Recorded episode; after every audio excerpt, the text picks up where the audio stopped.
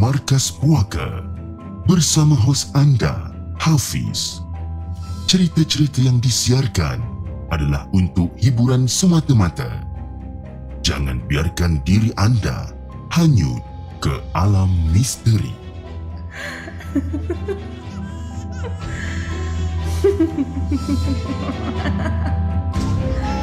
Hello guys, Assalamualaikum. Welcome back to the segment. Nama aku Hafiz dan kepada siapa yang masih belum subscribe, aku harap korang boleh tekan butang subscribe dan kepada siapa yang dah subscribe, thank you so much guys for subscribing. Malam ni Markas Poker 9 hari bulan Januari 2023 bertemankan saya sekali lagi. Tapi sebelum tu guys, jom kita lain the intro.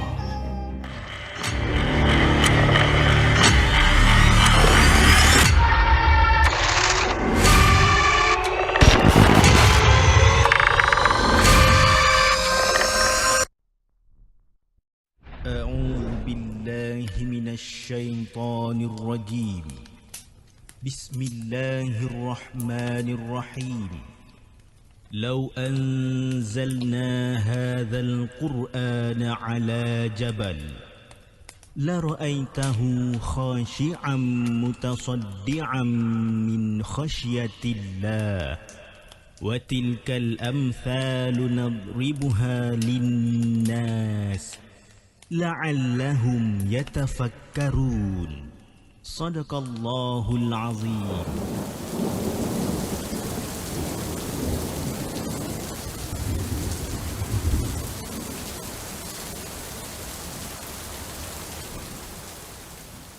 Hello guys, Assalamualaikum. Welcome back to the segment. Apa khabar guys? Saya harap anda semua dalam keadaan sihat dan hari ini 9 hari bulan Januari bertemankan saya sekali lagi dalam satu lagi rancangan Markas Puaka di mana kita akan uh, berkongsikan tentang kisah-kisah seram yang telah dihantar ke the segment dan juga yang telah kita ambil daripada blog-blog tempatan. Tapi sebelum kita mulakan rancangan kita pada malam ini, saya ingin mengucapkan ribuan terima kasih kepada yang dah hadir ki- uh, di kedua-dua belah platform kita ada di uh, YouTube dan juga di TikTok.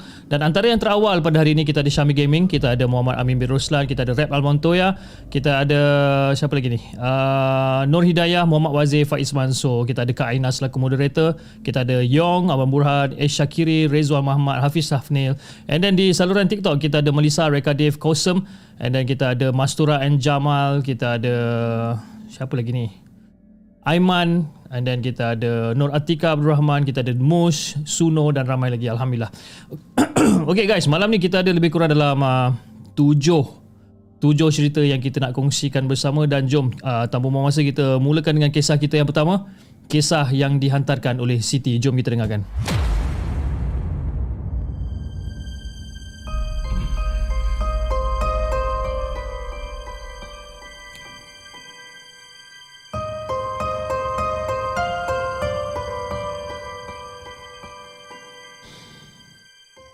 Adakah anda telah bersedia untuk mendengar kisah seram yang akan disampaikan oleh hos anda dalam Markas Puaka?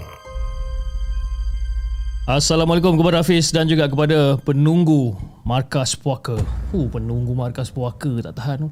Okey, terima kasih Hafiz di atas penceritaan aku tentang pengalaman aku di sekolah asrama pada tahun lepas. Dan kali ini aku ada dua kisah yang berlaku untuk tatapan ataupun untuk korang semua dengar. Jadi, masih lagi cerita di sekolah asrama. Jadi Fiz, kisah yang pertama ni mengenai kawan aku yang bernama Tina. Sebenarnya Tina ni agak istimewa bagi kami sebab dia boleh rasa kehadiran makhluk halus dan juga pandai ubatkan orang yang terkena histeria dengan menggunakan ayat-ayat suci Al-Quran. Jadi Fiz nak dijadikan cerita, pada satu petang dah nak masuk maghrib ni, ada sekumpulan pelajar berpusu-pusu ha, pergi ke rumah guru di hujung padang sekolah. Dan tujuan mereka pergi ke sana kita orang pun tak tahu kenapa dan kita orang tak tanya pun kenapa. Tapi yang menjadi kemuskilannya bila dia orang cakap dia orang ada uh, dia orang kata ada sesuatu yang berlaku dekat tempat tersebut Fiz. Rupa-rupanya bila kita korek-korek cerita ada tragedi histeria yang dahsyat sehingga hampir 10 orang murid yang terkena. Jadi murid-murid yang kuat semangat diarahkan untuk menolong ah. Dan kita orang pun pergilah ke sana ah untuk menolong dengan membawa pelajar-pelajar terbabit ke apa ke surau. Dan masa tu kita orang ni seramai lima pelajar muslimat bersama-sama dengan beberapa pelajar muslimin yang lain dalam perjalanan pergi ke surau ni. Mangsa yang aku dan Tina papah eh kita orang tengah papa mangsa ni tiba-tiba dia ketawa Fiz dia ketawa seolah-olah macam dia nampak sesuatu yang terjadi dan dia nampak macam ada benda kelakar yang jadi. Jadi bila dengar suara perempuan ni ataupun suara budak ni macam macam ketawa kan si Tina ni terkumat kamit ni. Ha, membacakan sesuatu pada mangsa dengan tasbih yang tak lekat uh, yang yang yang yang tak lekang daripada tangan tangan si Tina ni. Jadi Fiz, menurut pada Tina ni, dia memerlukan tasbih untuk mengubat orang. Jadi sebelum tu aku gelarkan mangsa sebagai S lah eh. Jadi si S ni ha, tak henti-henti. Ketawa, ketawa, ketawa, ketawa. Tak tahu kenapa. Sampailah satu ayat yang Tina baca. Secara tiba-tiba, si S ni macam seolah-olah macam menangis kesakitan. Dan si S ni seperti menunjukkan silat dia dekat tengah-tengah padang bola. Tiba-tiba dia buka bunga silat dekat tengah-tengah padang. Di masa tu aku nampak muka si Tina ni macam agak pucat lah sikit. Dan aku dah agak dah confirm si Tina ni nampak sesuatu sebenarnya Fiz. Confirm dia nampak sesuatu. Jadi kemudian tak lama kemudian lepas tu ada seorang ustaz pun datang dan ustaz tu bacakan sesuatu pada S ni. Sehingga kan S ni pengsan Lepas dia pengsan Kita orang papah dia Masuk ke dalam surau sekolah Jadi semasa Semasa ustaz dan yang yang apa yang yang budak-budak lain di bertukus lumus ha, mengubatkan pelajar histeria ni. Kita orang terdip, uh, kita orang dapat melihat pelbagai reaksi yang dipamerkan oleh pelajar-pelajar tersebut. Ada yang terbaring, ada yang melentang, menjerit melolong dan ada juga yang kata seolah-olah macam menangis minta simpati. Jadi Fiz dalam suasana yang huru ni aku tengok Lina ni uh, aku tengok Tina ni dia macam muram dan juga ketakutan Fiz tak tahu kenapa. Jadi bila aku nampak si Tina ni macam ni aku macam hmm, okey lah aku malas nak tegur lah. Jadi bila keadaan semua dah kembali reda kita orang pun balik ke asrama. Dan keadaan Tina masih sama. Masih sama dalam keadaan ketakutan dan muka dia masih lagi pucat Fiz. dan secara tiba-tiba si Tina ni bisik dekat aku. Hei, benda tu ikut kita balik. Jadi bila si Tina ni cakap benda tu ikut kita balik, aku pun seolah-olah macam diserang sawan apabila tahu perkara yang sebenar dia Fiz. Dan barulah aku teringat kan? Patutlah daripada tadi bulu tengkuk aku ni macam mengembang je, mengemang aja. Dan menurut pada kata Tina, kata eh Siti, benda tu kan dia asyik pandang kau je lah Siti. Dia kata benda tu asyik pandang dia je. Eh pandang pandang aku je. Sekejap. Eh, Tina. Boleh kau bagi tahu aku tak macam mana rupa bentuk benda ni? Ha. Benda ni badan dia besar. Lepas tu bertanduk Siti. Bertanduk kata dia. Dan benda tu mengikut setiap langkah kita orang ni. Sampaikan pada malam tu Fiz, aku terjaga daripada tidur dan aku tak dapat nak tidur sampai ke pagi. Tapi Alhamdulillah eh, Tina bagi aku ayat-ayat peninding agar tak diganggu oleh makhluk tersebut. Jadi itu kisah yang pertama Fi. Dan kisah yang kedua pula terjadi dekat sekolah rendah kebangsaan. Jadi pada satu petang ni, pelajar-pelajar pergi ke sekolah kerana menyertai kem bestari solat selama 3 hari 2 malam. Jadi biasalah, eh, semasa kem uh, semasa kem berlangsung, pelbagai aktiviti dilakukan termasuk uh, ter, termasuklah kiam mulai, aktiviti kebudayaan, malam penghayatan dan beberapa juga pertandingan orang kata. Jadi nak jadikan cerita pada malam terakhir camp Bestari Solat ni kira-kira dalam pukul 8 lebih kurang. Tiba-tiba kita orang ni dikejutkan oleh pelajar-pelajar yang lain untuk pergi ke padang sekolah Hafiz. Yes. Perkara ni lagi sekali berlaku dekat padang sekolah. Dan kita orang nampak semua pelajar berpusu-pusu ni berlari pergi ke padang sekolah. Kita orang pun tanya lah apa benda ni kenapa nak kena pergi padang sekolah ni apa yang dah jadi sebenarnya dan bila bila aku tanya dan diorang cakap yang Cikgu Rosmah suruh pergi ke Padang. Dan menurut mereka, ada beberapa orang murid nampak Cikgu Rosmah dan minta uh, diminta pergi ke Padang. Kita orang pun apa lagi? Seronok tak terhingga sebabkan mungkin ada aktiviti yang menarik kat sana. Jadi setelah sampai bersama dengan murid-murid yang lain dekat padang sekolah ni, kita orang macam heran sikit bis. Sebab tak ada cikgu pun yang turut ke padang masa tu. Seorang cikgu pun tak ada. Jadi nak bagikan gambaran yang lebih jelas, keadaan padang sekolah masa tu memang gelap Fish. Cuma ada tiang lampu tapi dekat ujung padang lah. Kan? Jadi kau boleh bayangkan kan, tiang lampu kuning dekat ujung-ujung padang ni. Tapi kita orang dekat tengah-tengah padang. Dan masa tu Fish, bulu roma aku memang dah merdeka dah time tu. Aku seolah-olah dapat rasakan ada sesuatu yang tak kena sebenarnya. Tapi Alhamdulillah nasib baik Malam tu adalah malam terakhir camp Dan tiba-tiba Fiz Kita orang terdengar cikgu-cikgu dengan juga ustaz-ustazah ni berteriak daripada jauh Memanggil murid-murid dengan menyuruh kami berkumpul dekat dalam dewan Jadi beberapa murid pun menyatakan perkara yang sebenar lah Jadi bila bila cakap dengan cikgu-cikgu lain, cakap dengan ustaz ustazah kan, orang tanya kenapa kita orang dekat tengah-tengah padang dan kita orang cakap lah yang cikgu Rosmah suruh kita orang kumpul tengah padang ni. Jadi bila kita orang cakap dekat ustaz dengan ustazah dan juga cikgu-cikgu lain masa tu yang cikgu Rosmah suruh kita berkumpul tengah padang. Alangkah terkejutnya Fiz. Ha? Kita orang diberitahu bahawa cikgu Rosmah tak ke sekolah pun pada waktu tu. Sebabkan cikgu Rosmah ada urusan luar yang perlu diselesaikan. Jadi keadaan masa tu huru-hara lah sekejap. Ada yang takut, ah, ada yang menangis. Nak kata pelajar berbohong, bukan seorang je yang nampak Cikgu Rosmah ni, Pis. Ramai yang nampak Cikgu Rosmah ni. Jadi menurut pada kata dua orang ni, dua orang sempat bercakap dengan Cikgu Rosmah tu. Dua orang sempat bercakap dengan Cikgu Cikgu Rosmah ni tapi muka Cikgu nampak pucat dan sedikit lain. Sedikit lain daripada kebiasaan mungkin jelma, uh, mungkin jelmaan Cikgu Rosmah.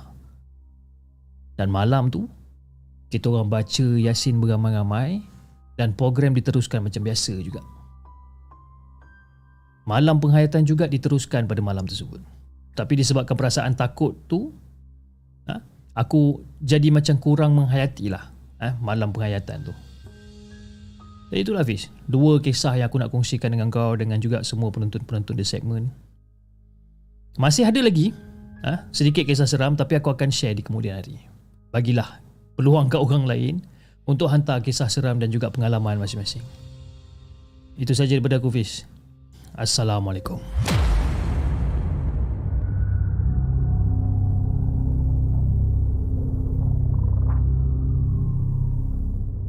Jangan ke mana-mana.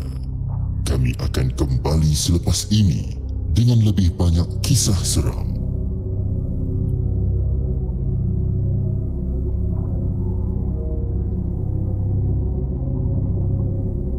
Itu dia guys kisah yang dikongsikan oleh Siti Kisah dia yang berjudul Ikut Balik dan Jelmaan di Kiamulai Ya macam eh Eh saya nak tanya awak semua eh uh, Yang tengah menonton sekarang ni Suara saya lain ke? Sebab saya dengar suara Sebab saya dengar pakai pakai monitoring headset ni Saya dapat dengar yang suara saya ni macam Tak selalu Dan dia rasa macam lain sikit Tak tahu kenapa saya dah cuba untuk minum air kan Kita, kita minum sikit lagi Ya eh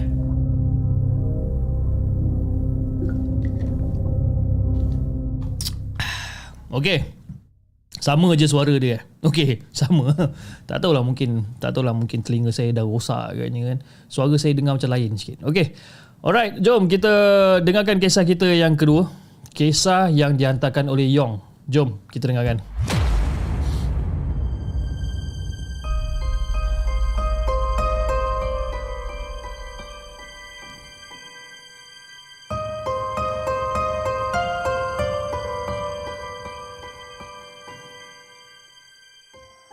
Adakah anda telah bersedia untuk mendengar kisah seram yang akan disampaikan oleh hos anda dalam Markas Puaka?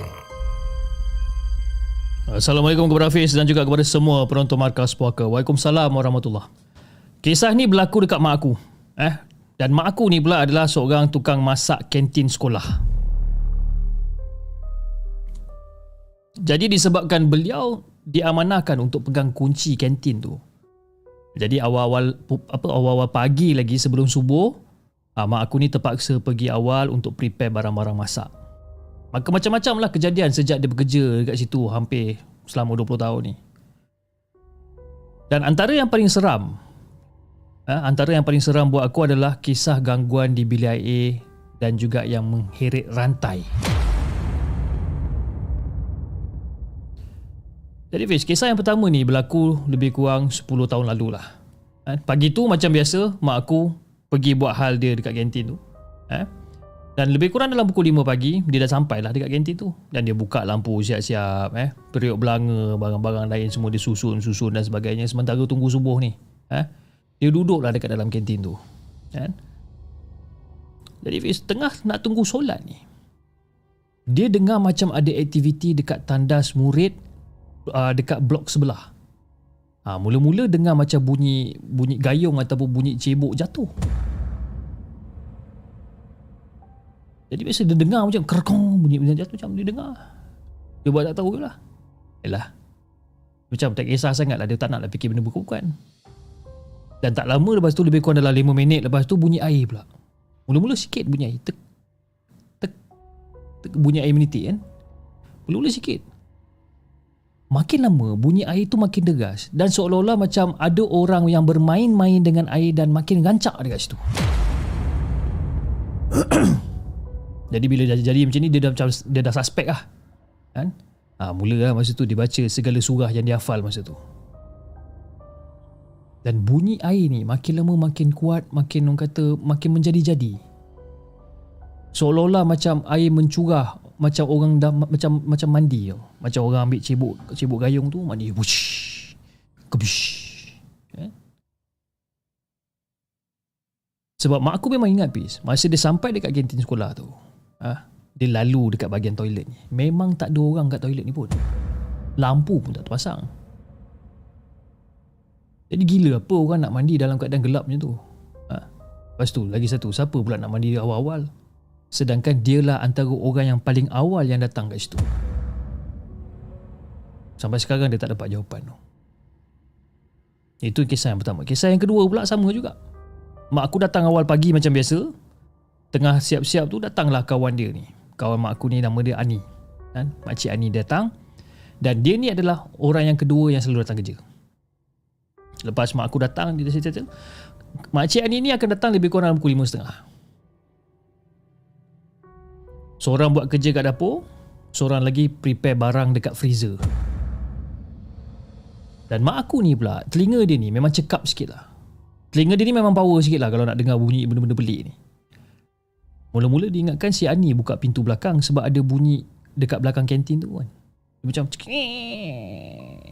dia, dia ingat macam oh Ani nak buat apa pula kat belakang ni. Lepas tu dia dengar balik dulu kan. Sambil-sambil tengah ya, tengah prepare barang apa semua ni. Dia dengar elok Masa dia dengar elok-elok tu Fiz. Dia dengar bunyi macam orang seret rantai besi atas jalan Fiz. Macam mana bunyi rantai besi macam tu lah eh. Lepas dia dengar bunyi benda tu, daripada tingkap dapur dia tengok macam ada orang berjalan. Bis. Nampak macam bayangan orang berjalan dekat tingkap dapur tu. Tapi cara dia jalan, cara dia jalan tu macam terbungkuk-bungkuk sedikit sambil memegang benda yang berat dekat bahu. Seolah-olah memegang benda berat dekat bahu ni. Dia dah tengok ke benda ni? Dan dia nampak dia nampak bayangan yang lalu ni dan bayangan tu memang seolah-olah macam memikul benda berat dan menghirit rantai besi. Tapi disebabkan mak aku ni kira kuat semangat dia boleh tahan jugalah. Kuat, kuat semangat dia, dia, dia buat tak tahu je lah. Kan? Sampailah subuh. Eh? Lepas pekerja lain datang, barulah gangguan-gangguan tu dah tak ada. Jadi masa rehat tengah hari Dia pun ceritalah dekat kawan-kawan dia ha, Dia cerita dekat Makcik Ani Dia cerita dekat Makcik Rokia. Segala kawan-kawan yang ada kat situ semua dia cerita. Apa benda yang dia nampak, apa benda yang dia dengar. Jadi Makcik Ani ni, bila dengar cerita daripada Mak, punyalah takut. Sebab dia cakap dia duduk sorang-sorang dekat belakang store masa tu. Ha? Dekat dengan kot budak-budak main bola jaring. Dan sebenarnya, dari situlah mak aku nampak lembaga tu. Dia nampak daripada laluan dekat tingkap tu. Dan bila mak aku jenguk memang dia nampak benda tu. Berhampiran dengan bahagian store. Rupa-rupanya Fiz, bukan mak aku seorang je yang kena benda macam ni. Tukang kebun favourite aku pun ha, kena juga. Tapi waktu malam dia biasa datang uh, datang nak repair mesin rumput yang yang jenis tolak tu. Ha, dia akan terkena benda-benda macam ni. Benda yang sama. Dengar seolah-olah macam ada orang mengheret antai. Jadi itulah kisah yang aku nak kongsikan dengan Hafiz dan juga semua penonton Markas Puaka. Assalamualaikum.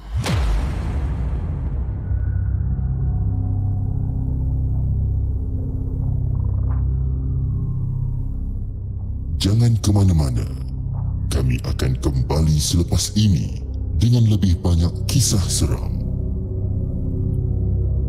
Itu guys kisah yang dikongsikan oleh siapa nama tadi? Yong. Yong. Dia bukan Yong, bukan Y E O N G, bukan. Dia Y O N G. Yong, Yong eh. Yong dengan uh, kisah dia berjudul Makcik Kantin diganggu. Yong eh, selalu Yong lah. Yong selalunya perempuan lah kan Kak Yong kan. Uh, Terima kasih Yong di atas uh, Satu perkongsian yang menarik. Eh seriously lah Suara rasa macam tak best lah malam ni. Okey jom kita bacakan kisah kita yang seterusnya. Kisah yang dihantarkan oleh LL Nama dia. LL dia kata Assalamualaikum Hafiz Dan juga kepada semua penonton Markas Puaka. Waalaikumsalam Warahmatullahi Okey sebenarnya masa kecil-kecil dulu Makcik aku ni selalu dimomokkan uh, Selalu momokkan aku dengan hantu kum-kum dekat dalam almari Biasalah Pis ha? Zaman budak tak ada gadget. Memang mudah percaya dengan cerita-cerita dongeng ha? Nak-nak yang ada unsur-unsur seram ni.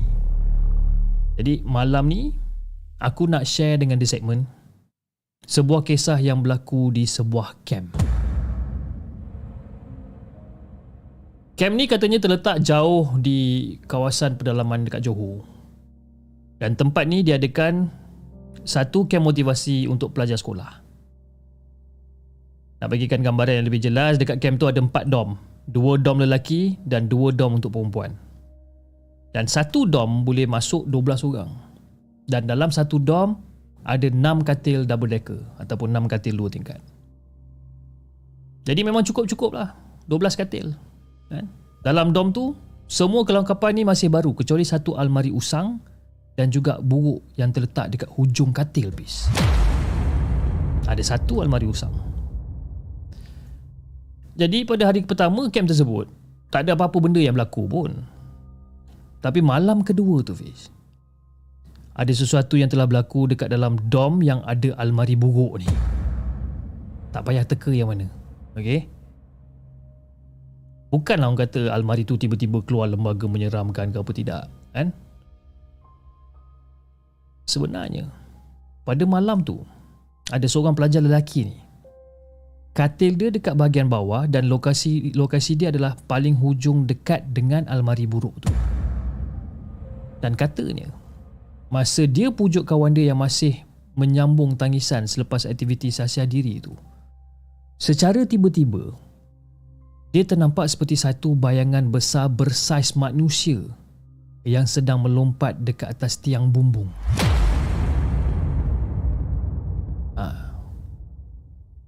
Cam ni eh, cam ni memang tak ada ceiling.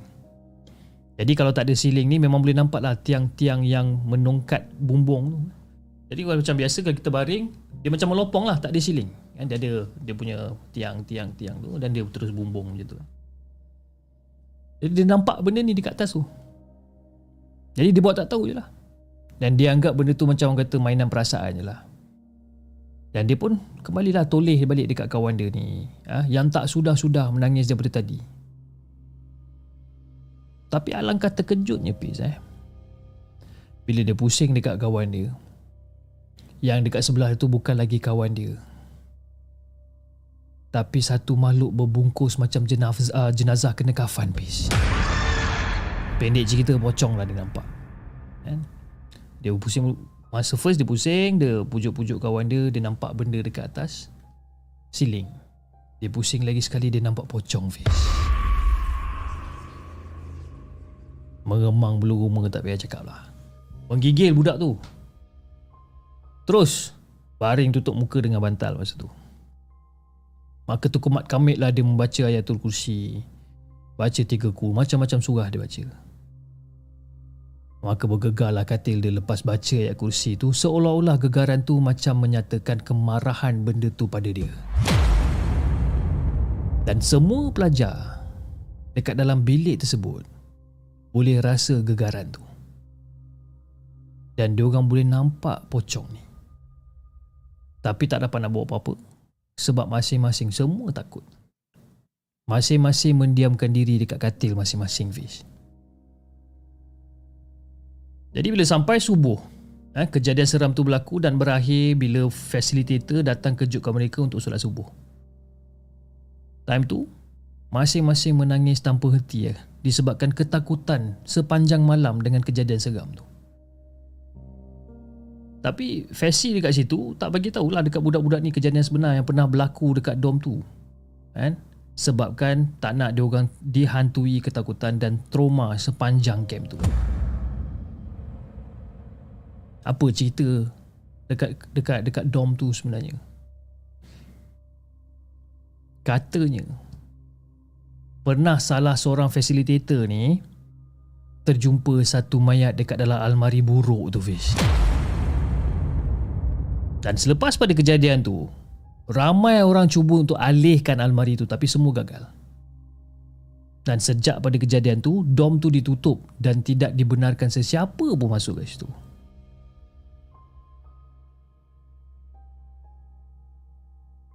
Tapi kalau ya, kenapa tempat tu berlaku kematian yang mungkin akibat dibunuh ataupun bunuh diri ke? Ha? Kita pun tak tahu sebenarnya. Jadi itulah kisah yang aku nak kongsikan dengan Hafiz dan juga semua penonton markas puaka. Tentang satu bagi aku agak seram kisah ni. Dan insyaAllah aku akan kongsikan lagi di masa akan datang. Assalamualaikum.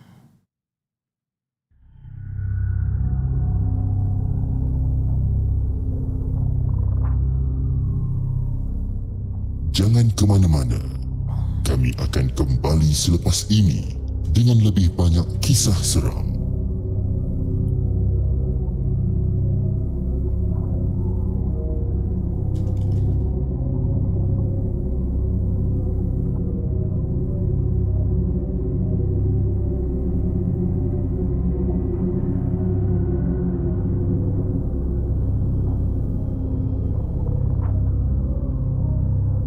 Okey guys, itu dia kisah yang dikongsikan oleh LL dengan kisah dia yang berjudul Cerita Almari Buruk. Okey guys, bagi saya seminit sekejap. Saya nak kena cuba restart saya punya sound system ni kejap boleh tak eh? Sekejap eh. Bagi saya seminit je. Kejap eh.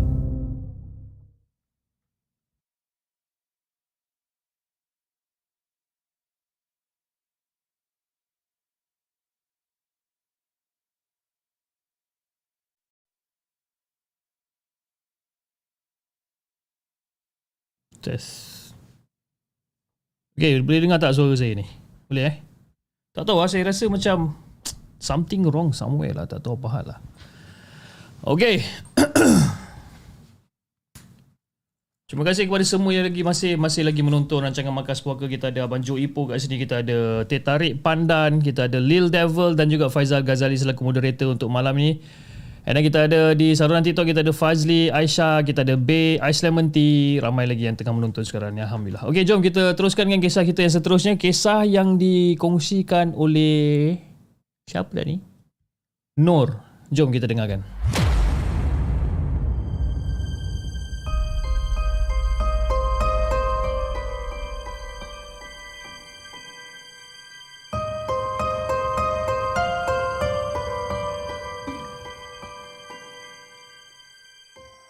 Adakah anda telah bersedia untuk mendengar kisah seram yang akan disampaikan oleh hos anda dalam Markas Puaka. Assalamualaikum Abah Hafiz dan juga geng Markas Puaka. Waalaikumsalam warahmatullahi Nama aku Noh, berasal dari Sabah dan hari ini aku ingin menceritakan kisah yang aku lalui lebih kurang 7 ataupun 8 tahun yang lepas ketika aku masih seorang pelajar tingkatan 3 di sebuah sekolah menengah berasrama. Dan bercerita tentang asrama dan juga sistem pulang. Okey. Sebenarnya bang, pulang ni wajib. Ah, pulang pulang wajib ni, pulang wajib ni semua pelajar akan diwajibkan untuk pulang ke kampung. Okey. Jadi diorang ni semua akan diberikan kelonggaran lah. Ha? Diberikan kelong, ke, apa kelonggaran kepada mereka yang tak nak balik. Cuma kena ada makanan sendiri disebabkan kitchen Dewan Makan pun cuti juga. Ha? Kalau pulang wajib ni Dewan Makan akan cuti juga. Manakala pulang pilihan ni pula adalah dibolehkan untuk balik kampung ataupun stay dekat asrama. So dia ada dua kategori. Pulang wajib dengan pulang pilihan. Jadi pada waktu tu adalah ataupun benda yang jadi ni pada waktu tu adalah pulang pilihan. Dan aku memilih untuk tidak pulang ke kampung disebabkan nak fokus study and dapat study, uh, dapat nak study group dengan kawan-kawan yang lain. Jadi waktu tu Fish dah masuk waktu solat maghrib. Ha, dengan aku yang baru je lepas mandi masa tu.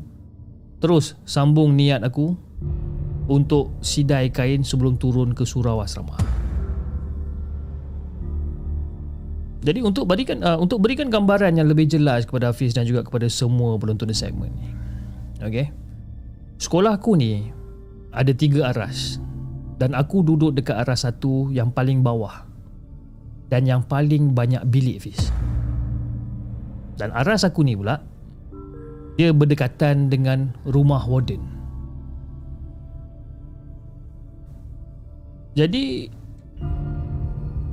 asrama aku ni bukanlah orang kata bertingkat tetapi beraras sebab setiap tiga aras tu dipisahkan dengan sedikit bukit dan juga tangga. Jadi aras aku duduk ni pula ada satu koridor dekat tengah-tengah dan sebelah menyebelah tu ada bilik. Dan salah satu bilik yang ada dekat situ adalah bilik sakit dan juga bilik bacaan. Jadi Fiz banyak jugalah cerita yang aku dengar tentang dua bilik ni ha? Betapa kerasnya bilik ni Dan dekat depan bilik tersebutlah Ampayan untuk aras kami menidai pakaian sebenarnya Jadi Fiz pada waktu tu Aku tengah sidai kain masa tu Yalah baru lepas basuh masa tu Dan aku sidai lah Dekat depan bilik sakit asrama Dan masa tu aku tak fikir apa-apa pun ha? Tapi sebenarnya Fiz Nasib aku sangat-sangat tak baik masa tu. Ha, Masa tengah nak, apa, tengah nak sidai kain ni Tiba-tiba bulu rumah aku macam menegak lain macam.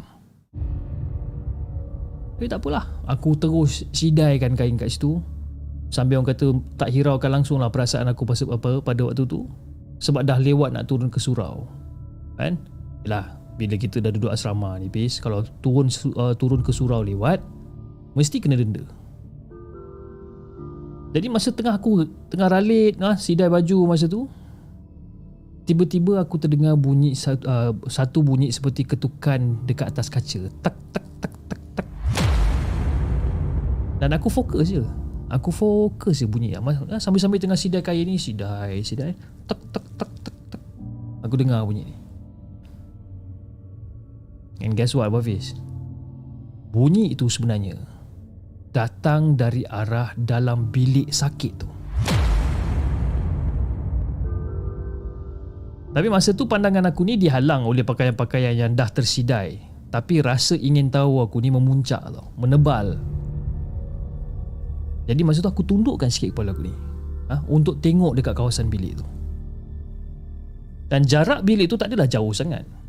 Lebih kurang dalam beberapa langkah je lah. Jadi dah tentu aku boleh dapat lihat dengan jelas apa benda yang ada dekat dalam bilik sakit tu.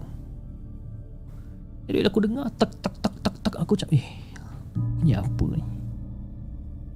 Aku tunduk, aku tengok. Cak eh, lampu bilik sakit tu tak on pun. Tapi aku macam pelik sebab bunyi tu masih ada. Tek tek tek tek.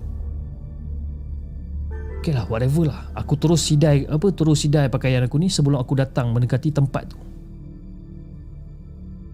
Dan tingkap bilik tu tak adalah tinggi sangat. Sebab aku ni pun jenis orangnya yang sangat orang kata kecil-kecil je aku ni orangnya. Tinggi aku 144 cm je. Jadi bila dalam keadaan macam ni Bertambah kuatlah rasa ingin tahu tu kan Bila bunyi tu makin lama makin kuat yang aku dengar daripada tingkap tu Jadi aku datang, aku datang, aku datang Aku menghampiri tingkap dekat bilik sakit ni Jadi Fiz, bila aku perhatikan betul-betul Apa yang aku dapat lihat Adalah ada satu sosok budak kecil Sedang melompat-lompat dan menghantukkan dahi dia tu dekat cermin. Kan? tek tek tek. Dia menghantuk-hantukkan dahi dia kat cermin. Dan yang lebih seram Fiz budak kecil tu tak ada muka langsung tak ada muka apa lagi bila aku nampak benda macam ni aku pun lari langkah seribu lah terus ke surau asrama ha? dengan baldi entah ke mana dan aku masa tu dihantui dengan perasaan takut sehinggalah aku tak nak bercakap dengan sesiapa pun pada waktu tu. Langsung aku tak nak bercakap dengan sesiapa. Dan hampir nak dekat uh, nak masuk waktu isyak masa tu ada satu senior kita orang ni mengumumkan uh, mengumumkan bahawa yang malam tu tak ada kelas prep malam. Kan? Jadi korang tahulah kan kalau kelas prep malam ni buat apa kena belajar ulang, apa, ulang kaji dan sebagainya siapkan kerja sekolah whatever. Jadi dipendekkan cerita Minum minum malam waktu tu dia awalkan ke 9 malam Biasanya pukul 10 malam kan? Jadi aku pun okey lah Aku siap-siap pakai tudung apa semua kan? Tengah aku tengok cermin masa tu ha? Secara tiba-tiba Fish Elektrik putus masa tu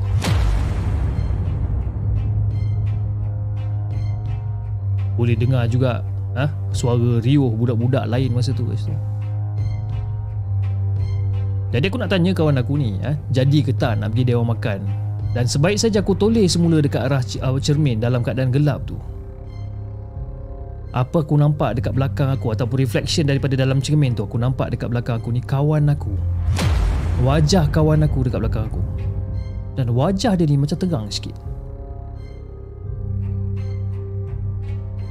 Jadi aku macam kaku lah. Aku kaku tak terkata apa-apa masa tu.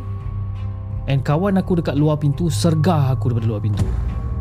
Oi Kau nak pergi minum malam ke tak ni? Ah, Win kau pergi je lah Win. Aku macam tiba-tiba rasa tak sedap badan lah. Tak tahu lah kenapa. Kan? Jadi kawan-kawan aku pun pergilah makan masa waktu tu. Tapi aku masih Ada lagi kat dalam bilik Tak keluar dari bilik pun. Dan aku rasa lemah sangat-sangat masa tu Dan pada waktu tu aku tertidur Dengan keadaan aku masih lagi bertudung Dan aku tersedar lebih kurang dalam tengah malam dek kerana aku terdengar bunyi ketukan pada tingkap di sebelah katil aku ni. Dan aku tengah tidur, dengar lagi. Tak tak tak tak tak tak. Jadi aku ni orang kata masih dalam keadaan mamai waktu tu ha, dengan selamba badaknya menyingkap langsir aku tu untuk melihat untuk melihat apa benda yang dekat luar. Dan sekali lagi Fish Aku nampak sosok budak kecil yang aku nampak masa maghrib tadi. Aku nampak budak yang sama. Aku bila aku nampak Astaghfirullahaladzim Aku terus tutup tingkap. Aku tutup langsir aku. aku terus tutup langsir Dan aku terus duduk dekat atas katil. Dan pada masa yang sama Aku terpandang dekat sebelah katil Fish Bila aku pandang dekat sebelah katil masa tu Aku ternampak ada satu sosok perempuan Seperti tak bertulang Dengan hanya ada satu mata je Dan benda tu semakin lama semakin hampir dengan aku. Aku pejam mata, aku baca segala surah yang aku faham masa tu. Jadi disebabkan bacaan aku ni semua dah tergabung, datanglah satu suara yang aku takkan dapat lupakan sampai hari ini, Fiz.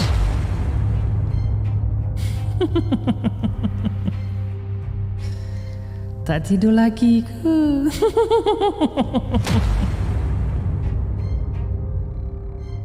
Dan keadaan tu buat aku seolah-olah macam terkaku, terdiam dan aku tertidur dalam keadaan ketakutan sampai ke subuh Fiz.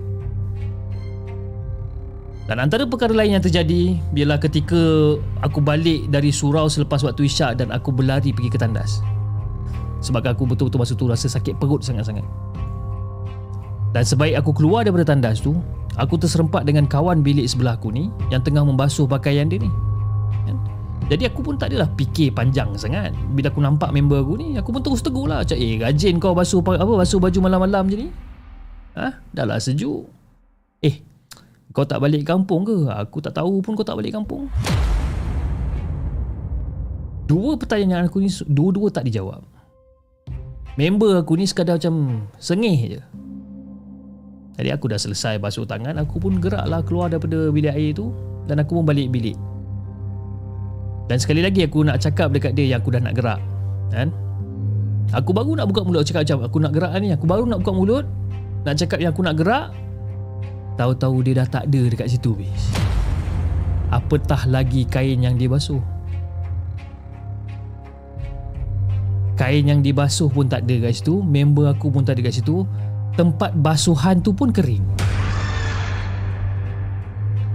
Ya, masa tu aku tak ada cerita banyak bis. Aku terus berlari naik tangga berok aras aku. Ha, tapi aku terhenti dekat depan tangga tu sebab aku ternampak ada satu kelibat dekat depan tangga tu. Kelibat tu sedang mencangkung dekat bawah tangga dengan matanya yang hitam semua Fiz. Yang mata dia hitam semua siap tersengih nampakkan gigi dia yang tajam.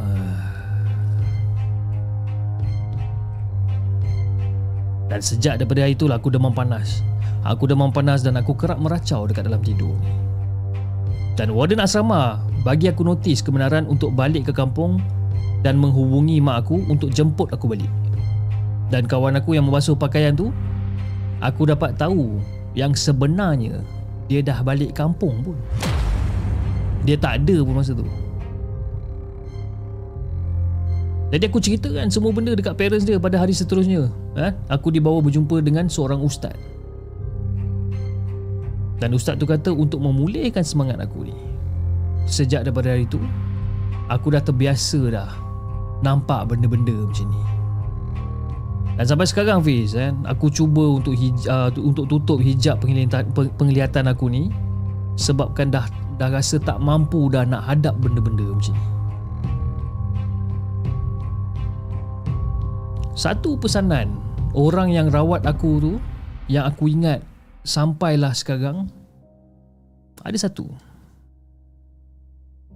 Cakap jin atau syaitan ni dia adalah makhluk Allah yang berkongsi ruang dengan manusia dalam dimensi yang berbeza. Mereka juga diciptakan oleh Allah untuk beribadah sama seperti manusia. Dan kita sebagai hambanya jangan tinggal solat sambil-sambil tu tambahkan amalan sebagai pendinding diri. Sampai sekarang aku ingat pesan dia ni. Dan itulah kisah yang aku nak kongsikan dengan Hafiz dan juga semua penonton Markas Puaka. Assalamualaikum.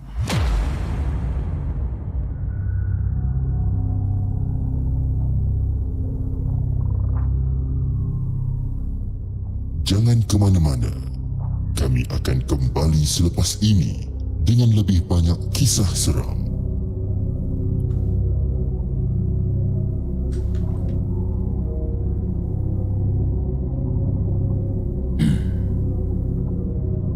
Itu guys kisah yang dikongsikan. Kisah yang di Oh, patutlah. Okey okey okey. Baru saya jumpa kenapa suara saya lain malam ni. Alright. Itu dia kisah yang dikongsikan oleh Nur dengan kisah dia berjudul Gangguan di Asrama Perempuan. Okey, saya dah jumpa apa masalah punca saya punya suara. Okey, kalau sekarang bunyi macam ni uh, uh, mungkin anda tak dengar lah saya seorang je yang dengar tapi Alhamdulillah saya dah jumpa apa masalah dia so let's rock and roll kan. Cerita yang kelima baru kita jumpa masalah dia. Punyalah lama nak mencari masalah dia tadi. Okay. Alright, jom. Kita ada lebih kurang dalam 72 orang yang menonton di saluran TikTok dan kita ada 295 orang yang sedang menonton di saluran YouTube. Alhamdulillah. Okay. Uh, kisah yang kelima. Kisah yang kelima yang dihantarkan oleh Syahrul. Okay, kita, uh, yang dihantarkan oleh Syahrul. Kata, Assalamualaikum kepada Hafiz dan juga kepada semua penonton Markas Puaka. Waalaikumsalam warahmatullahi Okey, nama aku Syarul dan aku bekerja sebagai pemasang alatan CCTV di sebuah pejabat JPJ yang terletak di daerah Petaling. Jadi aku dengan Haris, aku dengan Haris mula uh, mula dari tingkat bawah kerana bilik pengawal dan kawalan CCTV terletaknya di ground floor. Dan aku ni penarik kabel. Dan si Haris ni pula menjaga kotak kabel. Jadi dipendekkan cerita, kita orang berjaya pasang beberapa CCTV sehinggalah ke tingkat 4. Jadi Fiz pada malam tu aku plan dengan uh, aku aku plan dengan Haris ni nak siapkan beberapa banyak seberapa banyak point CCTV yang boleh kan. Jadi aku dengan Haris ni turunlah ke bawah nak ke bilik pengawal. Jadi masa tu Haris cakap, "Eh, bro, kau nak pergi kau pergi dulu aku nak pergi toilet jap lah, eh. Boleh tak?" Ah, kau nak pergi toilet pergi lah. Jadi masa si Haris pergi toilet, aku pun pergilah jumpa dengan ada satu security guard yang dah apa yang tengah bertugas pada waktu tu lah. Tapi apa kata-kata security guard tu buat aku risau sekejap. Sebab kata beliau dan beberapa petugas lain pernah dan selalu nampak benda-benda ni. Benda-benda ni. jadi bila bila si Pak Gad ni cakap macam ni si si, si, si Haris ni pula macam baru sampai daripada toilet. Terminggu apa dia macam terpinga-pinga lah dengar apa yang si Pak Gad tu cakap. Kan? Tapi duk memikirkan hal kerja dan disebabkan kita orang ni berdua, maka kita orang ni ambil risiko jugalah sebenarnya. Jadi lepas Pak Gad dah benarkan, kita orang pun beredar daripada bilik pengawal dan terus sambung kerja dekat tingkat 5. Dan kita orang memulakan kerja dengan menarik kabel fish. Haris berada dekat dalam bilik network dan aku pula tukang tarik kabel ke point CCTV yang nak dipasang. Jadi bila tengah tarik itu sesekali itu bunyi walkie-talkie ni ha, berbunyi macam apa bunyi bunyi frekuensi tau. Bunyi walkie-talkie masa tu. Macam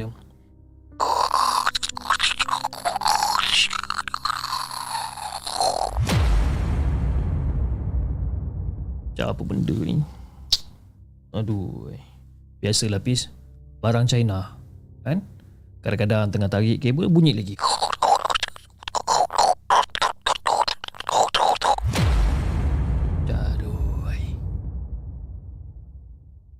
So okey lah Tak kisahlah barang China pun barang China lah Kan Jadi bila aku dah dapat ukuran ni Aku pun jerit lah kat si Haris Eh Haris Potong kabel tu Potong potong Tapi si Haris ni tak saut Lepas tu aku pun keluarkan walkie-talkie. Aris, Aris masuk. Aris, Aris masuk Aris. Aris, Aris masuk Aris. Hei, potong kabel, potong kabel boleh tak? Masih lagi tak berbalas Fish. Yalah. Dia tak nak balas, it's okay. Jadi saya ambil keputusan untuk pergi ke bilik network tempat kat mana si Haris ni sepatutnya berada lah. Kan? Agak jauh, agak segam. Okey? Bangunan, jangan cakap lapis. Sunyi sepi masa tu. Tengah-tengah jalan nak pergi ke network network room ni ataupun bilik network ni, kadang-kadang terdengar juga macam bunyi orang tengah silap kertas.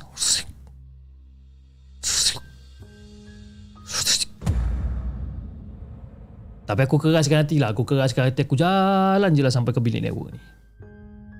Dan sekali lagi, bunyi walkie-talkie aku ni berbunyi. Aku dah tak peduli sangat dah masa tu. Sebab apa? Badan aku dah penat sangat dah ni. Lagi-lagi, lagi-lagi si Haris ni yang tak dengar aku panggil dia. Lagi-lagi aku menyirap. Kan? Jadi bila aku sampai dalam bilik network, aku tak ada cerita banyak pis. Aku terus maki dia, weh, celaka betul lah kau ni Riz. Ha? Kau tinggalkan aku seorang-seorang ni. Eh? Rupa-rupanya bila aku masuk bilik tu dan aku maki si Haris, si Haris tak ada pun dalam bilik tu. Jadi masa aku nak keluar daripada bilik tu, cakap, Allahu Akbar, Haris! Si Haris ni berdiri dekat depan muka aku. Eh Haris, ni celaka betul lah kau ni. Mana kau pergi ah? Aku duk jerit-jerit walkie-talkie kau semua kau tak reply. Ah? Lepas siap tingkat lima ni kita balik ah. Kalau aku nak buat kerja seorang-seorang macam ni aku penat lah bro. Ah? Dah lah aku nak pergi tandas lah. Kau tunggu sini lah kejap. Ah, aduh, ay. Jadi biasa bila dah tengah marah kan. Bertambah marah bila si Haris ni cakap sorry je. Ah, sorry bro. Okay, tak apalah. Aku pun jalan kaki pergi tandas. Masuk dalam tandas. Aku tengah nak kencing masa tu. Bunyi oki-toki lagi. Oi, Syarul. Kau kat mana? Aku dah berada tadi dekat bilik dekat dekat dekat, dekat apa dekat ground floor ni. Oi bro, kau biar betul. Aku dengan kau tadi kat tingkat lima lah. Dekat dekat dalam bilik network tadi. Kau jangan main-main malam-malam macam ni. Ha? Aduh, kau jangan main-main lah. Aku tak ada masa lah nak main-main macam ni, Riz. Ha? Dari tadi aku duk walkie-talkie kau, kau tak reply. Ha? Sekarang kau cakap kau tunggu aku dekat ground floor. Kau ni apa benda ni, bro?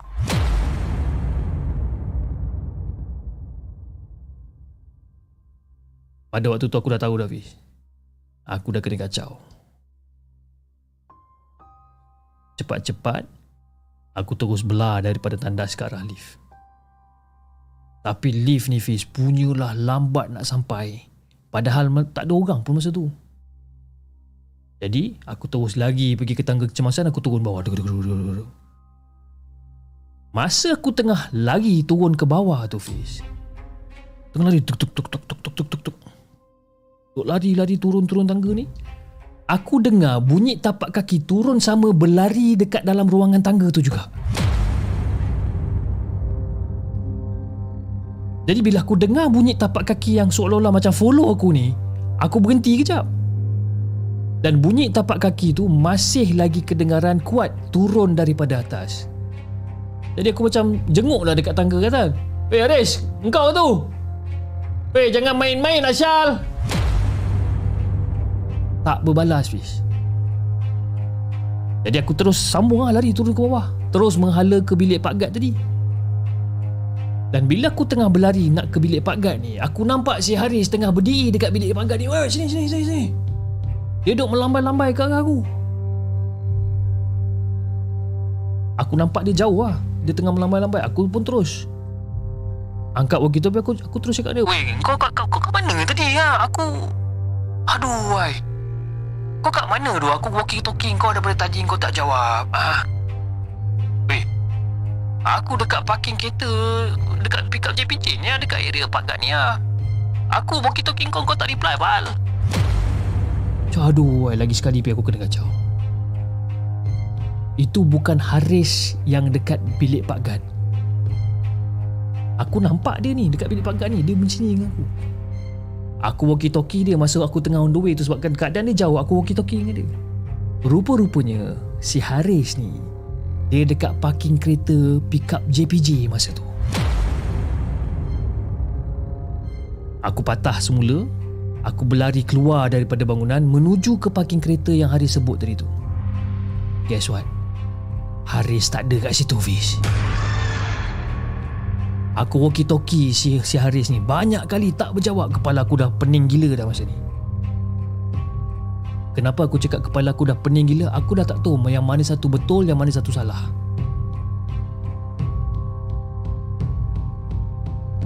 Jadi bila aku dah penat mengeluh ni bis Aku duduk dekat tepi curb Ataupun tepi tepi tepi batu ni aku duduk. Dekat tepi jalan ni aku duduk. Dekat area bagian parking JPJ aku duduk. Aku duduk pegang kepala aku ni. Aduh apa benda ni? Astaghfirullahaladzim Astaghfirullahaladzim. Pak Bahu aku kena ketuk masa tu Macam ha? Dan bila aku toleh rupa-rupanya Pak Gad. Tapi masa aku tengok Aku nampak dia aku macam dah tak berdaya lah tengok dia.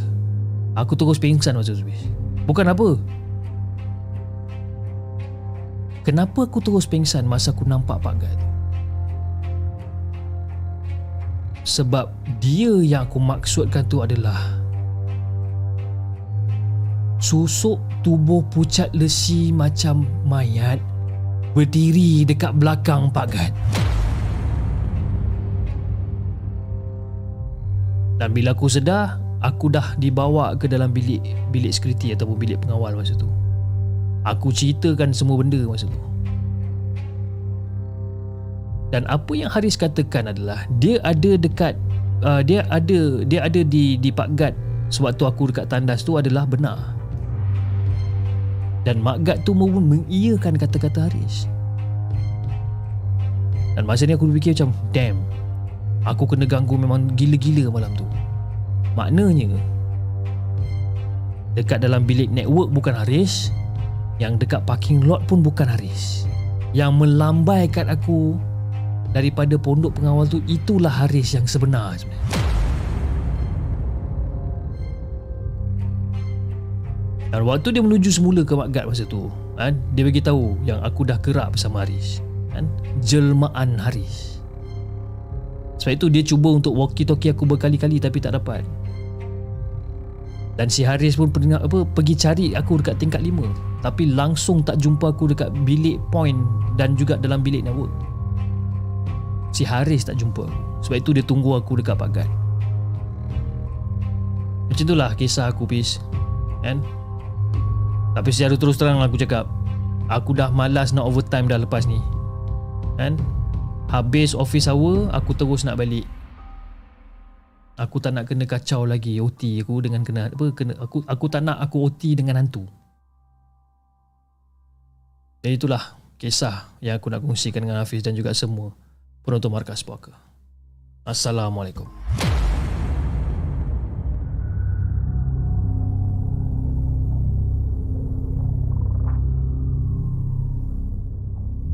ke mana-mana. Kami akan kembali selepas ini dengan lebih banyak kisah seram.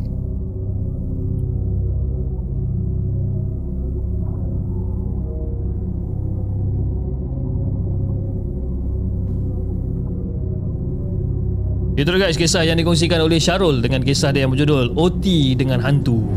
Ah, ha, OT dengan hantu kan. Tapi seram juga cerita dia eh. Sebabkan dia sendiri tak tahu yang mana satu Haris yang mana satu bukan kan.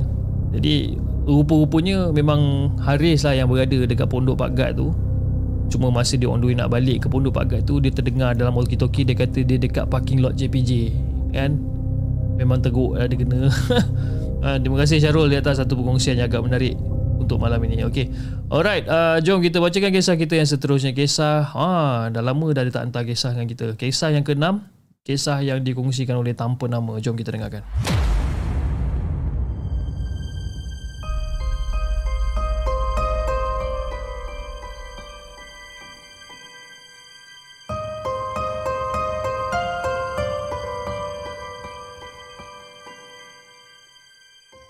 Adakah anda telah bersedia untuk mendengar kisah seram yang akan disampaikan oleh hos anda dalam Markas Puaka? Assalamualaikum Hafiz dan juga kepada semua penonton Markas Puaka. Waalaikumsalam warahmatullahi Jadi cerita yang aku lalui ni adalah cerita pada hujung tahun 2000, uh, 2015 dan aku ni jenis orang yang bedal overtime. Okay? Sedia maklum, kerja banyak. Jadi aku kerja pula sebagai technical clerk. Ha, bahagian oil and gas.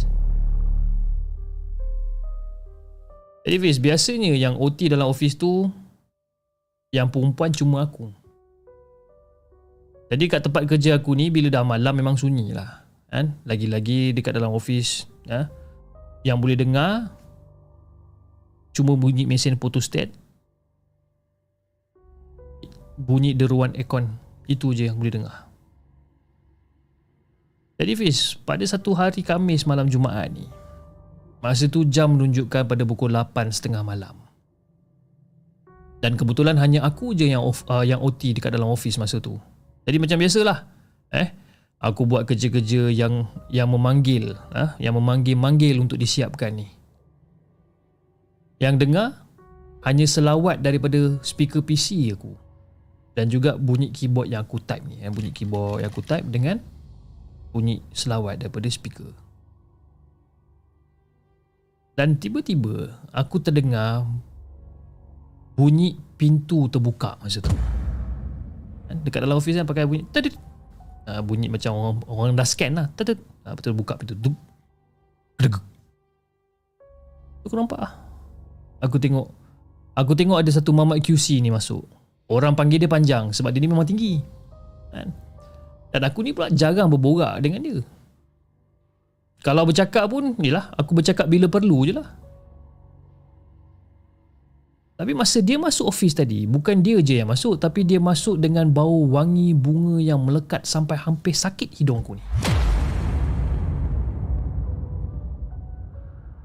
Jadi dalam hati aku macam, eh takkanlah mamat panjang ni se- sembuh perfume perempuan pula kan. Aku macam, nantang kau lah. Aku buat, aku sambung buat kerja. Aku tengok je si panjang ni lalu kan dengan bau kuat dia lalu dan dia ni pula duduk se, se, apa, beberapa kubikel seberang aku kan. Dan aku nampak dia duduk dekat tempat dia. Dan dia duduk dekat situ, dia duduk diam tak buat apa-apa pun bis. Aku nak tegur. Tapi aku macam malas nak tegur. Yalah banyak benda aku nak kena siapkan ni. Masa tengah-tengah buat kerja, kadang-kadang aku cuci-cuci pandang dia. Aku buat kerja. Buat kerja, tengok monitor, aku cuci-cuci pandang dia sikit. Buat kerja lagi. Hampir setengah jam pis. Keadaan aku macam tu. Kan? Rasa macam tak sedap hati pula mamat tu duduk diam macam tu tak bergerak. Jadi aku pun tegur lah. Kan? Aku pun tegur lah dia ni. Uh, Jang. Uh, kau ke? Uh, balik pukul berapa ni? Dan masa tu si panjang angkat kepala dia. Dia tengok je aku masa tu. Tanpa menjawab sepatah pun soalan aku.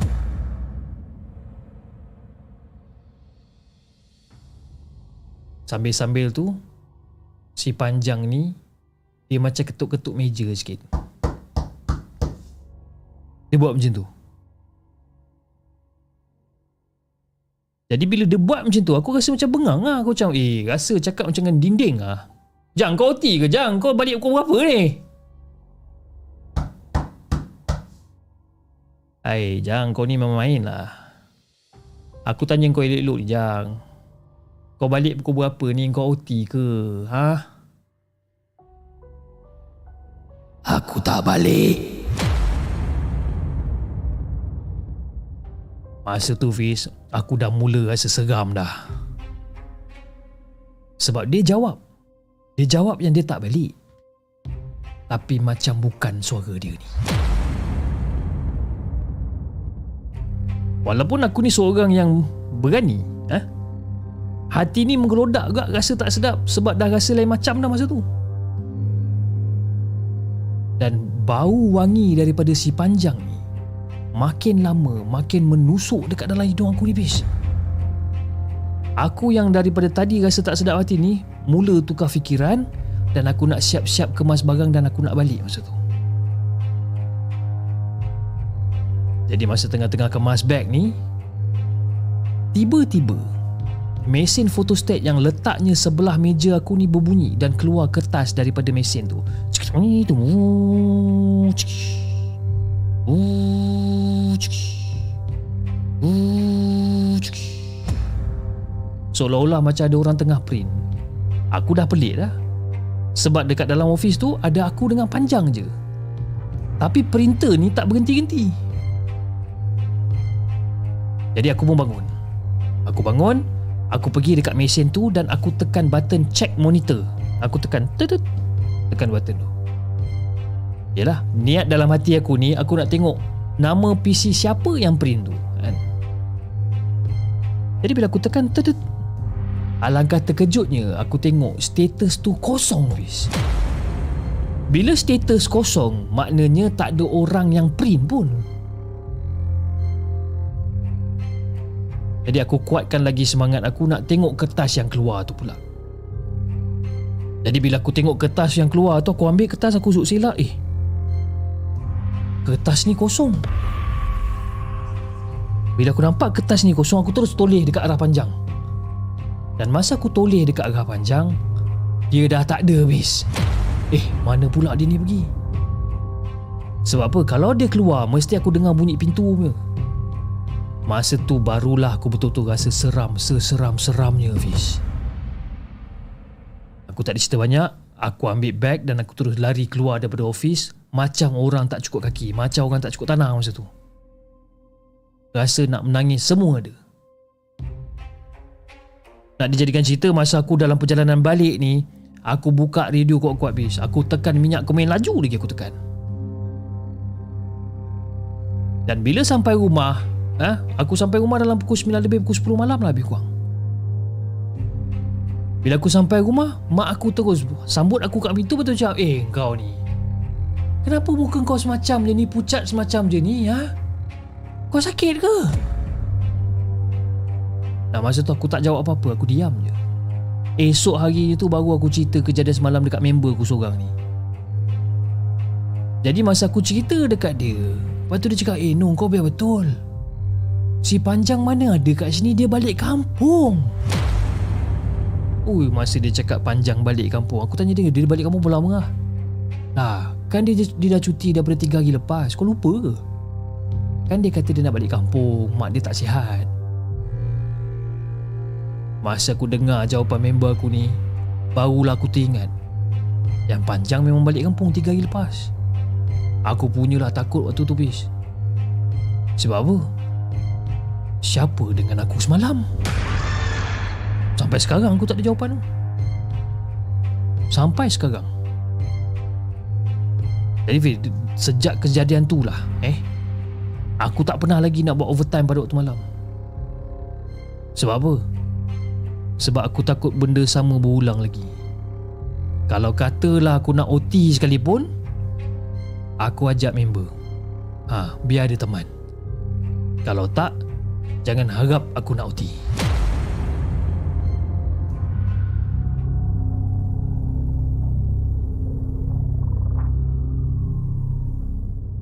Jangan ke mana-mana.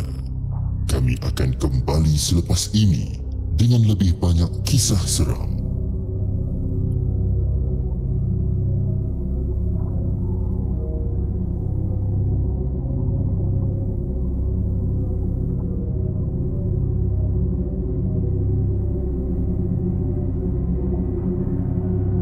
Itu dia guys kisah yang dikongsikan oleh tanpa nama dengan kisah dia yang berjudul Peneman OT yang wangi. Cik baik wangi eh. Eh tapi seram lah cerita dia sebab saya duduk terfikir keadaan dekat dalam office gelap kan. Eh seram. Siapa-siapa kat sini yang kerja office yang suka buat OT sampai tengah-tengah malam ni kan. OT sampai 8 9 malam ni. Make sure eh. Nak OT boleh tapi hati-hati bila OT tu. Ha, kan? Risau benda lain yang teman. Hmm?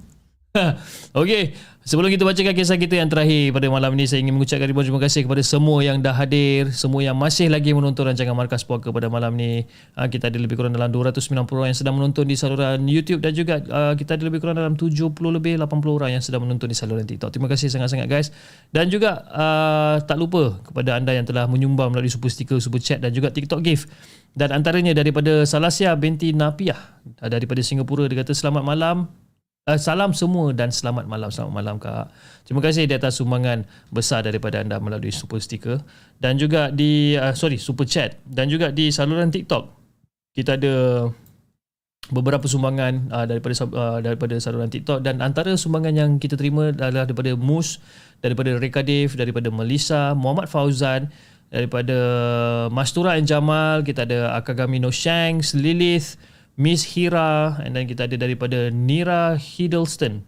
Oh nama Nira Hiddleston eh. Uh, lepas tu kita ada daripada John Janin, Ahmad Izham, daripada Real, daripada uh, Aldash, daripada Bay and then daripada siapa lagi? Kimi, uh, Faizal, daripada Oyen, daripada Faix, penyamun boxer Angah King, Kak Farah Mua, kita ada daripada Hazlinda Mat Akhir, uh, Shoba, Fazlinda Syukri uh, dan juga dari Kifara dan Mir, uh, Mi, Mirani. Uh, terima kasih sangat-sangat guys uh, di atas segala sumbangan yang anda telah berikan melalui TikTok Gift. Okey, untuk kisah yang terakhir pada malam ni, kisah yang dikongsikan ataupun yang ditulis oleh moderator kita. Jom kita dengarkan.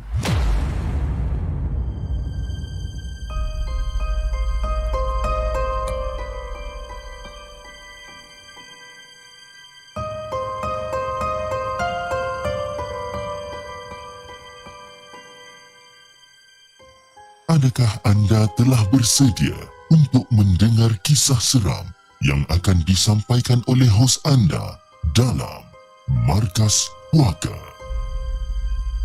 Terima kasih Arif Kim di atas sumbangan roti canai nasi lemak dan juga instant noodle banyak betul. Uh, Nick uh, Nick uh, dia ada soalan sorry ya kita baca sikit komen daripada uh, saluran TikTok dia kata ada setiap hari ke rancangan ni? Yes, kita bersiaran setiap hari insyaAllah daripada hari Isnin hingga Jumaat jam 10.30 malam. Okey, jom kita bacakan kisah kita yang terakhir pada malam ini. Assalamualaikum kepada Cip. Waalaikumsalam warahmatullahi. Kali ini aku nak ceritakan tentang seorang rakyat Thailand yang bernama Tawi Nanla. Oh nama eh Tawi Nanla So Muhammad ni Seorang guru uh, kerohanian yang berusia dalam 70-an Dan beliau digelar sebagai bapa segala agama. Dan dia ditahan polis Thailand kerana menyebarkan ajaran sesat Dan mempunyai 30 orang pengikut, pengikut yang setia. Jadi mazhab yang dibawa oleh Tawi ni Dah wujud dekat 4 tahun dah. Jadi lepas dah tekan toy dengan pihak polis Thailand ni Dekat wilayah Chayapam berjaya fu. Chayapam berjaya ha? Menemukan pondok uh, pondok kecil dekat dalam hutan yang dijadikan sebagai markas pemujaan. Ha, dia bukan jadi markas puaka eh? markas pemujaan. Jadi jelas sekali sepanjang tempoh 4 tahun tu ha, sewaktu pandemik covid dan lepas tembongkarnya benda ni Tawi telah melanggar protokol covid. Apatah lagi menggunakan tanah negara tanpa permit dan yang paling tak boleh belah sekali menyimpan mayat yang mana pol, uh, pihak polis menemui 11 keranda yang berisi mayat reput dan dipenuhi ulat-ulat sampai terkeluar di sekeliling markas beliau. Bayangkan. Jadi si Tawi ni dia menegaskan bahawa dia dan pengikutnya melakukan perkara tersebut atas kehendak sendiri. Tanpa paksaan ataupun mengeluarkan arahan pun. Dan itulah yang dikatakan oleh kenyataan polis dan pihak berkuasa semasa menghadapi tentangan kuat semasa perserbuan tersebut. Ya, senang cerita diorang ni seolah-olah macam relax je lah dengan apa benda yang diorang buat ni. Memang tak masuk akal pis. Sampaikan si governor daripada wilayah Chayapum ni terkesan dengan kehadiran dan juga aktiviti pemujaan yang berlaku ni. Mau tak terbeliak? Kenapa terbeliak? Pengikut dia ni sedang minum air kencing cikgu dia orang ni iaitu Tawi yang telah diperam dengan kulit-kulit orang-orang mati sewaktu serbuan masa tu. Cik Tawi ni meyakinkan pengikutnya bahawa meminum air kencing dan juga air liur dan najis Tawi bersama kulit-kulit yang disiat daripada mayat dalam keranda tu boleh dijadikan ubat penawar. Jadi tentang sebelas mayat yang dijumpai itu bukanlah seperti yang korang sangka. Tapi si Tawi ni pergi rompak dekat hospital ataupun pergi korek dekat kubur mana-mana. Tapi mereka merupakan bekas pesakit yang telah pergi ke Tawi untuk dapatkan rawatan. Ha, kira senang cerita si Tawi ni kenal lah orang-orang ni. Jadi menurut pada ahli jemaah mazhab yang tak boleh masuk akal ni. Mereka yang telah mati tu memang sengaja tak dikebumikan sebab atas sebab percaya dengan kata-kata tawi yang tawi akan membawa roh mereka ni pergi ke syurga. Ada lagi geng. Ada lagi. Ha? Dekat bahagian bawah keranda tu pula ada lubang yang mana bila mayat makin lemput dan mula dikompos, cecair dari badan mayat tu akan keluar dan digunakan sebagai mandian muka atas dasar manfaat kesihatan. Oh. Jadi lepas digeledah markas pemujaan ni, terkeluarlah penemuan yang mengejutkan semua orang. Di mana Makanan harian macam ikan, kacang, sotong kering disaluti najis fish. Bukan je mereka makan. Malah makanan-makanan ni semua dijual kepada umum.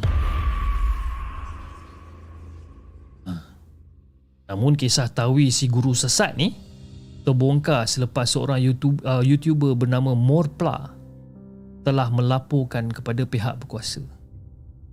Dan dia merupakan konten kreator yang selalu buat video tentang ajaran sesat, aktiviti paranormal dan juga sami palsu. Namun, yang dedahkan perkara ni kepada Morpla adalah anak-anak kepada ibu bapa pengikut Tawi ni. Jadi disebabkan itulah si Tawi ni telah ditangkap pada 9 Mei 2022. Oh. Okey. Jadi kepada anda yang nak cari info ni, korang boleh search Tawi Nanla untuk lebih banyak berita dan juga gambar di Google. Tapi aku minta maaf wajib eh. Aku tak boleh nak share gambar kat sini. Kan risau pula YouTube flag pula di segmen. Susah. Ha, korang cari sendiri. Kan? Jadi kisah pelik ni eloklah kita jadikan sebagai pengajaran. Sentiasa kita beringat pada Allah dan juga ajaran agama bagi mereka yang bukan Islam. Jadi sampai sini je lah aku nak ceritakan. Cip, habis live ni boleh masak Maggi kari letak telur tak? Kan? Jangan letak benda-benda pelik kang sesat pula. Assalamualaikum.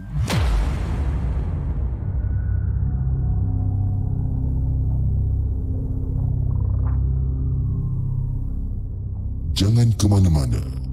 Kami akan kembali selepas ini dengan lebih banyak kisah seram. kepada yang tengah makan uh, kepada yang anda yang uh, sedang makan uh, suatu cerita terakhir disiarkan saya minta maaf sangat-sangat sebab saya pun tak tahu yang konten cerita terakhir ni memang macam ni konten dia kan konten dia yang agak mengembangkan tekak sebenarnya. Tapi itulah macam agak pelik juga you know ada ajaran-ajaran sesat yang masih lagi berluasa sampai sekarang. Dan ajaran sesat I mean, ajaran daripada Tawi Nanla ni pun adalah ajaran yang orang kata tak masuk di akal kan? Tak masuk di akal. Ialah benda-benda yang saya rasa jangan kata kau orang tu saya rasa budak-budak yang yang dah faham eh? Darjah satu ke darjah dua darjah tiga yang dah faham tentang kebersihan dan sebagainya pun orang pun tahu benda ni eh this is not right kan? Tapi lah saya pun tak tahu lah macam mana si Tawinan lah ni boleh uh, membuatkan seseorang you know untuk percaya pada dia dan juga ajaran-ajaran yang dia buat ni. Memang gila lah. Nantilah aku pun nak cari jugalah Tawinan lah ni. Aduh yai.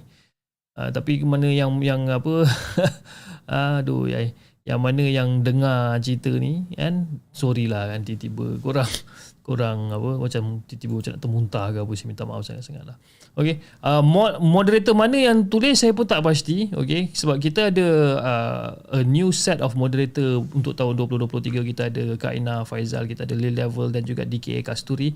And kita ada empat empat ketul moderator ni. Jadi saya tak tahu antara empat ni siapa yang tulis. Sebenarnya kita ada Kak juga selaku moderator. Tapi tapi saya tak rasa datang ni daripada Kak Aina tapi you know tapi lah dia kata don't judge a book by its cover kan? Okey uh, Kak Nur Sabarian kata ejaan dia macam mana tu Hafiz? Okey tawi T A W E E nanla. Nanla okey saya saya dah tulis dah. Tawi nanla okey T A W E E N A N L E tawi nanla Ya, kita sebelum kita tidur kita sama-sama lah kita kita Google pasal tawinan lah. Okay, uh, saya, saya saya dapat request beberapa request daripada saluran TikTok yang mengatakan you know nak nak cerita lagi satu dan sebagainya. Okay, why not? Uh, saya bacakan cerita lagi satu tu esok sebab malam ni uh, jam telah menunjukkan pada pukul 11.50 malam dan saya tak berapa nak selesa sebenarnya daripada tadi uh, dekat dekat dalam studio ni sebab daripada tadi dia punya vibe tu lain sikit. Okay, uh, semenjak saya baca cerita daripada peneman OT ni, daripada cerita tanpa nama ni, semenjak saya baca cerita ni, dia punya dia punya feeling tu macam tak apa nice. Okay, anyway terima kasih kepada anda semua yang masih lagi setia menonton rancangan Markas Poker sehingga ke sekarang kan. Liar kata lock topi lock eh. Oh, jangan kan, topi ni tak boleh lock ni barang rare limited edition punya. kan. Uh, saya ingin memohon maaf uh, kalau ada terkasar bahasa terkurang uh, tersilap kata you know uh, terkurang budi bicara saya kan? Uh, budi bicara kan? Terkurang saya punya attitude untuk apa malam ni semua ni saya saya minta maaf lah eh. Sebab ada kadang-kadang bila saya ya, baca komen-komen yang yang yang baru-baru ni ada yang mengatakan bahawa kata lah cip kan kau cerita merepek apa kau ni kau cerita ni kan? Ah, dah lah over pula tu masa bercerita. Macam alamak eh dia, dia, dia, dia tulis komen macam ni saya pun macam garuk kepala kan Tapi tak apalah kan. Itu pendapat dia. Tapi bagus juga sebab dia tengok rancangan tu sampai habis. Itu yang saya tak faham kan. Anyway, uh, insyaAllah kita jumpa pada malam esok. Malam esok jam uh, 10 lock janggut. Jangan kainis kan. Nak lock janggut pula. Eh. Uh, si Melissa kata janggut puaka tu separuh putih dan separuh hitam kata. Ya nak buat macam mana? Kan. Okey, terima kasih kepada Asfa Fazil, kepada Fia, DK Kasturi, Faizal, saudara kemudian kita untuk malam ni, Aina Ghost, No Commentary, Kak Nur Sabaria, kita ada Rafiq Ibrahim, Awang Nadim, yang mana yang datang-datang lambat ni, nak kena rotan korang ni kan. Lambat datang kelas eh. Okey, uh, Rashid Wardina Cip bercerita terbaik Alhamdulillah. Terima kasih Rashid Wardina atas sokongan yang telah diberikan. Okey uh, Kita jumpa lagi pada malam esok Dengan lebih banyak kisah-kisah seram Yang kita nak ketengahkan. Dan anda di saluran TikTok Jangan lupa tag-tag love dan follow Markas Puaka. Dan anda di saluran YouTube Jangan lupa like, share dan subscribe channel The Segment. Dan insyaAllah kita akan jumpa lagi on the next coming episode. Assalamualaikum